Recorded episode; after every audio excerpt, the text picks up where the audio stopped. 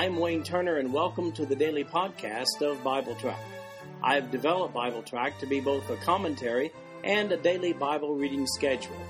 These podcasts cover the text and commentary, which may be found at www.bibletrack.org. So, for those who have a busy schedule but do have time to listen to the Bible being read, this podcast is for you. At the end of one year, you will have gone completely through the Bible. Today's reading is Exodus chapters 16 through 18. Exodus chapter 16, verse 1. And they took their journey from Elim, and all the congregation of the children of Israel came into the wilderness of Sin, which is between Elim and Sinai, on the fifteenth day of the second month after their departing out of the land of Egypt. And the whole congregation of the children of Israel murmured against Moses and Aaron in the wilderness. And the children of Israel said unto them, Would to God that we had died by the hand of the Lord in the land of Egypt, when we sat by the flesh pots, and when we did eat bread to the full. For ye have brought us forth into the wilderness to kill this whole assembly with hunger. Then said the Lord unto Moses, Behold, I will rain bread from heaven for you and the people shall go out and gather a certain rate every day, that I may prove them whether they will walk in my law or no. And it shall come to pass that on the sixth day they shall prepare that which they bring in, and it shall be twice as much as they gather daily. And Moses and Aaron said unto all the children of Israel, At even then ye shall know that the Lord hath brought you out from the land of Egypt. And in the morning then ye shall see the glory of the Lord. For that he heareth your murmurings against the Lord. And what are we that ye murmur against us? And Moses said, This shall be when the Lord shall give you in the evening flesh to eat, and in the morning bread to the full, for that the Lord heareth your murmurings which ye murmur against him. And what are we? Your murmurings are not against us, but against the Lord. And Moses spake unto Aaron, saying to all the congregation of the children of Israel, Come near before the Lord, for he hath heard your murmurings. And it came to pass, as Aaron spake unto the whole congregation of the children of Israel, that they looked toward the wilderness, and behold, the glory of the Lord appeared in the cloud. And the Lord spake unto Moses, saying, I have heard the murmurings of the children of Israel, speaking to them, saying, At even ye shall eat flesh, and in the morning ye shall be filled with bread and ye shall know that I am the Lord your God. And it came to pass that at even the quails came and covered the camp. And in the morning the dew lay round about the host. And when the dew that lay was gone up, behold, upon the face of the wilderness there lay a small round thing, as small as the hoarfrost on the ground. And when the children of Israel saw it, they said one to another, It is manna. For they wist not what it was. And Moses said unto them, This is the bread which the Lord hath given you to eat. This is the thing which the Lord hath commanded. Gather of it every man according to his eating, an omer for every man, according to the number of your persons. Take ye every man for them which are in his tents. And the children of Israel did so, and gathered some more, some less. And when they did meet it with an omer, he that gathered much had nothing over and he that gathered little had no lack. They gathered every man according to his eating. And Moses said, Let no man leave of it till the morning. Notwithstanding, they hearkened not unto Moses, but some of them left of it until the morning, and it bred worms, and stank, and Moses was wroth with them. And they gathered it every morning, every man according to his eating, and when the sun waxed hot, it melted. And it came to pass that on the sixth day they gathered twice as much bread, two omers for one man. And all the rulers of the congregation came and told Moses. Then he said unto them, This is that which the Lord hath said, Tomorrow is the rest of the holy Sabbath unto the Lord. Bake that which you will bake today, and see that you will seethe. And that which remaineth over lay up for you to be kept until the morning. And they laid it up till the morning as Moses bade, and it did not stink, neither was there any worm therein. And Moses said, Eat that today, for today is a Sabbath unto the Lord. Today ye shall not find it in the field. Six days ye shall gather it, but on the seventh day, which is the Sabbath, in it there shall be none. And it came to pass there went out some of the people on the seventh day for to gather, and they found none. And the Lord said unto Moses, How long refuse ye to keep my commandments and my laws? See, for that the Lord hath given you the Sabbath, therefore he giveth you on the sixth day the bread of two days. Abide ye every man in his place, let no man go out of his place on the seventh day. So the people rested on the seventh day. And the house of Israel called the name thereof manna. And it was like a coriander seed, white, and the taste of it was like wafers made with honey. And Moses said, This is the thing which the Lord commanded Fill an omer of it to be kept for your generations, that they may see the bread wherewith I have fed you in the wilderness, when I brought you forth from the land of Egypt.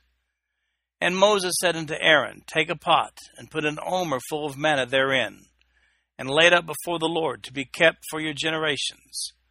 And the Lord commanded Moses, so Aaron laid it up before the testimony, to be kept.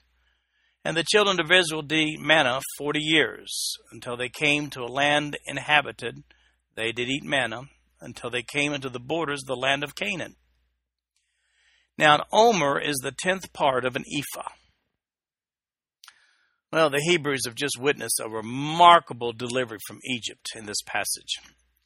And then it was accompanied by ten indisputable miracles in those plagues that God brought upon the Egyptians right before the Hebrews' eyes, from which, in fact, the Hebrews had been spared. They have just witnessed the miracle of a lifetime when they saw the waters of the Red Sea part, enabling them to walk across on dry land.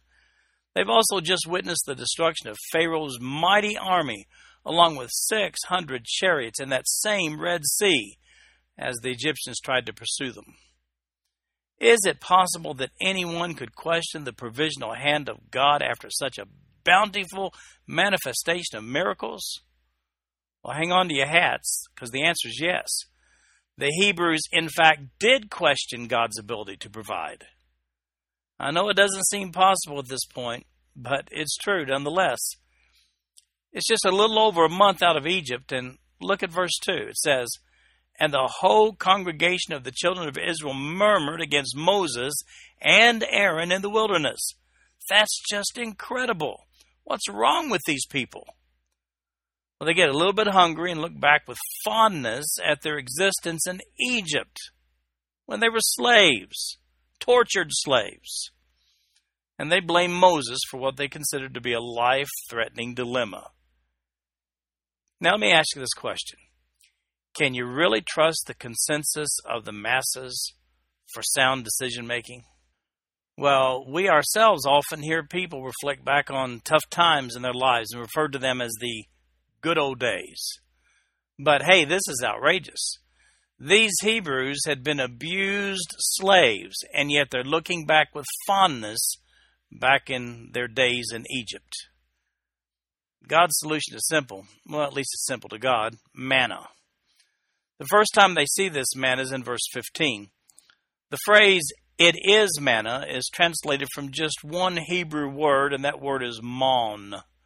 Literally, the word mon in Hebrew means, what is it? That was their first reaction to the bread like substance left on the ground after the dew evaporated. It's interesting that this name sticks. For 40 years, they call it, What is it? That would have made a great Abbott and Costello routine back in the wilderness, akin to the old routine Who's on First. Hey, Mom, what's for breakfast? Mom replies, What is it? Jenny replies, I don't know. You tell me. But wait, there's more. And that's quail for supper. Lots and lots of quail. Actually, God sends the quail to them. Now, the people who come up with natural solutions for every miracle say that the quail landed on the first available spot after their long flight across the Red Sea. Well, whatever. They just happened to land right there where the Hebrews just gathered them up and cooked them for supper. Incidentally, there's another quail episode later on in the book of Numbers, chapter 11, in verses 16 to 35. Now, you might be wondering why they didn't just eat the meat from their own livestock when they got hungry. Well, here's the deal they were not permitted to do so except under special circumstances. Those circumstances are explained in Leviticus chapter 17. Nope, no steak, no lamb chops. For right now, they have to make do with the meals of manna and quail. Now, it's interesting to note the keeping of the Sabbath day even before the giving of the law in Exodus chapter 20. The Sabbath apparently was sacred to their ancestors going back to creation, where in Genesis chapter 2, verses 2 and 3, we find this And on the seventh day, God ended his work which he had made, and he rested on the seventh day from all his work which he had made. And God blessed the seventh day and sanctified it, because then in it he had rested from all his work which God created and made. Exodus 16:23 regards the significance of the Sabbath without any real explanation. Even though this is the first time in the Bible that the word Sabbath actually occurs. Here's what it says And he said unto them, This is that which the Lord hath said, Tomorrow is the rest of the holy Sabbath unto the Lord. Bake that which we will bake today, and seethe that which you will seethe, and that which remaineth over lay up for you to be kept until the morning. They couldn't gather an extra day's worth of manna on any day except Friday. Otherwise, any other day it would become infested with worms if they tried to save it overnight. But Fridays were different. It would keep all the way through Saturday, the Sabbath day. We see in Exodus chapter 16, verse 30, the following So the people rested on the seventh day. Well, here we go. And when some intentionally went out Saturday morning to try to gather another daily allotment of manna, they found none. This manna is pretty remarkable stuff. Moses commands Aaron to put some in a jar for a memorial, and canning is born. By the way, we see in verse 35 that manna remained part of the Hebrew diet for 40 years, all the way until they reached Canaan in Joshua chapter 5, verses 10 through 12. We're told in verse 34 that the jar eventually made its way into the testimony. That's also known as the ark. And there it was to be preserved. Hebrews 9 4 acknowledges its presence there. However, we find out in 2 Chronicles chapter 5 verse 10 that the jar of manna disappeared somewhere between Moses and Solomon. 2 Chronicles 5:10 says, "There was nothing in the ark save the two tables which Moses put therein at Horeb, when the Lord made a covenant with the children of Israel when they came out of Egypt. The statement of fact is also found in 1 Kings chapter 8 verse 9. Chapter 17 we see that the people begin to complain because now they're thirsty. Chapter 17 verse 1. And all the congregation of the children of Israel journeyed from the wilderness of Sin after their journeys according to the commandment of the Lord, and pitched in Rephidim, and there was no water for the people to drink. Wherefore the people did chide with Moses, and said, Give us water that we may drink. And Moses said unto them, Why chide ye with me? Wherefore do ye tempt the Lord? And the people thirsted there for water. And the people murmured against Moses, and said, Wherefore is this that thou hast brought us up out of Egypt to kill us? and our children and our cattle with thirst.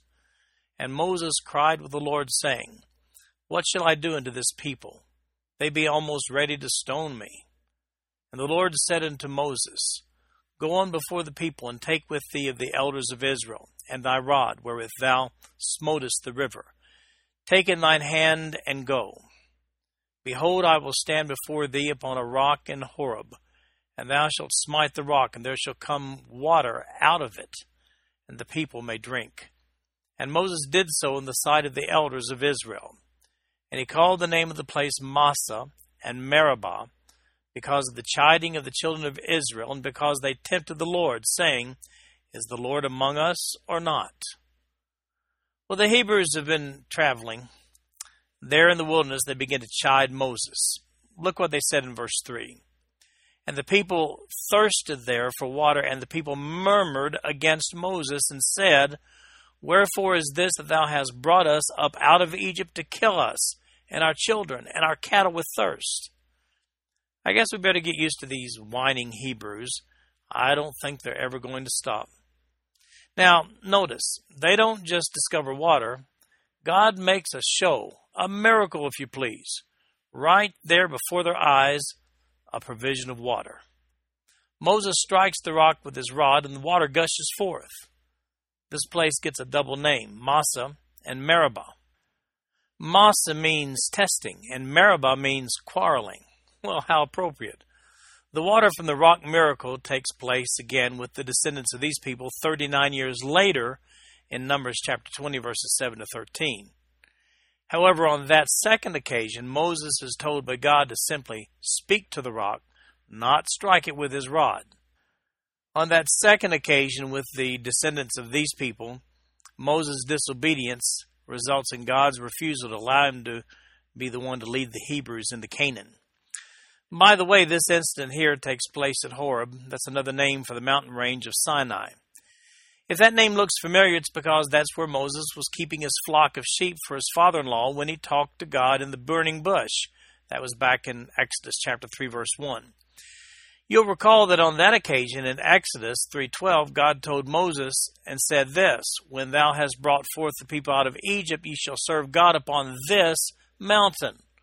Well, here they are, just as God had said. As a matter of fact, Moses' father in law knows exactly where to find Moses and the Hebrews when we get to chapter 18. That's when he brings Moses' family to meet him. It was never an option for Israel to head straight up out of Egypt into Canaan. In chapter 17, beginning with verse 8, we find the real test of the Hebrew resolve, and that's war. Verse 8 Then came Amalek and fought with Israel in Rephidim. And Moses said unto Joshua, Choose us out men and go out, fight with Amalek. Tomorrow I will stand on the top of the hill with the rod of God in mine hand. So Joshua did as Moses had said to him, and fought with Amalek. And Moses, Aaron, and Hur went up on top of the hill. And it came to pass when Moses held up his hand that Israel prevailed. And when he let down his hand, Amalek prevailed. But Moses' hands were heavy. And they took a stone and put it under him, and he sat thereon. And Aaron and Hur stayed up his hands, the one on the one side and the other on the other side, and his hands were steady until the going down of the sun. And Joshua discomfited Amalek and his people with the edge of the sword. The Lord said unto Moses, Write this for a memorial in a book, and rehearse it in the ears of Joshua, for I will utterly put out the remembrance of Amalek from under heaven. And Moses built an altar and called the name of it Jehovah Nissi. For he said, Because the Lord hath sworn that the Lord will have war with Amalek from generation to generation. It's fascinating. In that big old wilderness, the Amalekites decide that Israel is infringing on their territorial rights. They go against the Hebrews in battle. Amalek was Esau's grandson. We see that in Genesis chapter 36, verse 12. And the tribe of Amalek consists of his descendants. Moses puts Joshua, this is his first mention, as a matter of fact, puts Joshua in charge of the fighting men while Moses just stands up above the battle, holding his rod up in the air. As long as he holds the rod up, Israel prevails in battle, but begins losing when he puts his arms down to rest. Notice verse 12, it says, But Moses' hands were heavy, and they took a stone and put it under him, and he sat thereon, and Aaron and Hur stayed up his hands, the one on the one side and the other on the other side, and his hands were steady until the going down of the sun. It's a great illustration. I just can't count the number of sermons I've heard in my lifetime on this passage of Scripture. Everybody needs an Aaron and a Hur. And the outcome? Well, need you ask? Now you might wonder why it was necessary for Moses to hold his hands up for Israel to prevail in battle. Well, it's simple, really. It was a visible validation of Moses' leadership over the Hebrews. It was obviously done for the benefit of the Hebrews themselves. Add that to the long string of miracles God performed through Moses before Israel, and it becomes obvious exactly what God was trying to do. God was proving to the Israelites his ability to provide. Now, there's some sobering words from God regarding the Amalekites in verse 14. Here's what it says I will utterly put out the remembrance of Amalek from under heaven. Verse 16 adds, The Lord will have war with Amalek from generation to generation. Israel did, in fact, war with these Amalekites over the years until Saul destroys them in 1 Samuel chapter 15. David had a brief episode with a remnant of the Amalekites in 1 Samuel chapter 30, but then they disappeared just as God had said. Hey, I'm not superstitious. Of course, it's bad luck to be superstitious. But let me just say this it's best for a nation not to become Israel's enemy. You see, God made a covenant with Abraham, which was passed down through Isaac, Jacob, and his descendants, Israel. One of the provisions of that covenant is found in Genesis chapter 12, verse 3, which says, I will bless them that bless thee, and curse him that curseth thee. I am completely convinced that those nations which abuse Israel do so at their own peril. There's no indication in Scripture that the promise of Genesis 12:3 has an expiration date of any kind. And that's why we see, to the surprise of many Jews, the overwhelming support of Israel by fundamental Christians today. We may not like everything they do, but who dares get at odds with a nation that is working under a God guarantee? I should mention, however, that Jewish tradition attributes the ordeal of the Jews in the book of Esther to a descendant of the Amalekites, Haman. In Esther chapter 3 verse 1, he's introduced as Haman the son of Hammedatha the Agagite. Jewish tradition tells us that Agagite means that Haman was a descendant of King Agag of 1 Samuel chapter 15. You'll recall that Saul destroyed the Amalekites there, but kept King Agag alive. When Samuel showed up, he expressed God's great disappointment with Saul at not complying with God's command. Samuel subsequently slew Agag himself. In reality, we're not sure that Agagite means a descendant of King Agag in 1 Samuel chapter 15. Nonetheless, when Jews celebrate the festival that arose out of the book of Esther, called Purim, they always read the story here in Exodus chapter 7 as part of that celebration. They're convinced that Haman was one of these Amalekites, that he was a descendant of them. In later Jewish tradition, Amalek became the symbol for anti Semitism in general. In chapter 18, we find that Moses' father in law helps him reorganize. Verse 1 When Jethro, the priest of Midian, Moses' father in law, heard of all that God had done for Moses and for Israel his people, and that the Lord had brought Israel out of Egypt, then Jethro, Moses' father in law, took Zipporah, Moses' wife, after he had sent her back, and her sons, which which the name of one was Gershom, for he said, I have been an alien in a strange land. And the name of the other was Eliezer. For the God of my father, said he, was mine help, and delivered me from the sword of Pharaoh. And Jethro, Moses' father in law, came with his sons and his wife into Moses into the wilderness, where he encamped at the mount of God. And he said unto Moses, I, thy father in law Jethro, am come unto thee, and thy wife, and her two sons with her. And Moses went out to meet his father in law, and did obeisance, and kissed him. And they asked each other of their welfare, and they came into the tent. And Moses told his father in law all that the Lord had done unto Pharaoh and to the Egyptians for Israel's sake, and all the travail that had come upon them by the way, and how the Lord delivered them. And Jethro rejoiced for all the goodness which the Lord had done to Israel, whom he had delivered out of the hand of the Egyptians. And Jethro said, Blessed be the Lord who hath delivered you out of the hand of the Egyptians, and out of the hand of Pharaoh, who hath delivered the people from under the hand of the Egyptians. Now I know that the Lord is greater than all gods, for in the thing wherein they dealt proudly he was above them and Jethro, Moses' father in law, took a burnt offering and sacrifices for God. And Aaron came and all the elders of Israel to eat bread with Moses, father in law, before God. And it came to pass on the morrow that Moses sat to judge the people, and the people stood by Moses from the morning unto the evening. And when Moses' father in law saw all that he did to the people, he said, What is this thing that thou doest to the people? Why sittest thou thyself alone, and all the people stand by thee from morning unto even? And Moses said unto his father in law, Because the people come unto me to inquire of God. When they have a matter, they come unto me, and I judge between one and another, and I do make them know the statutes of God and his laws. And Moses' father in law said unto him, The thing that thou doest is not good. Thou wilt surely wear away, both thou and this people that is with thee, for this thing is too heavy for thee. Thou art not able to perform it thyself alone. Hearken now to my voice. I will give thee counsel, and God shall be with thee. Be thou for the people to Godward, that thou mayest bring the causes unto God.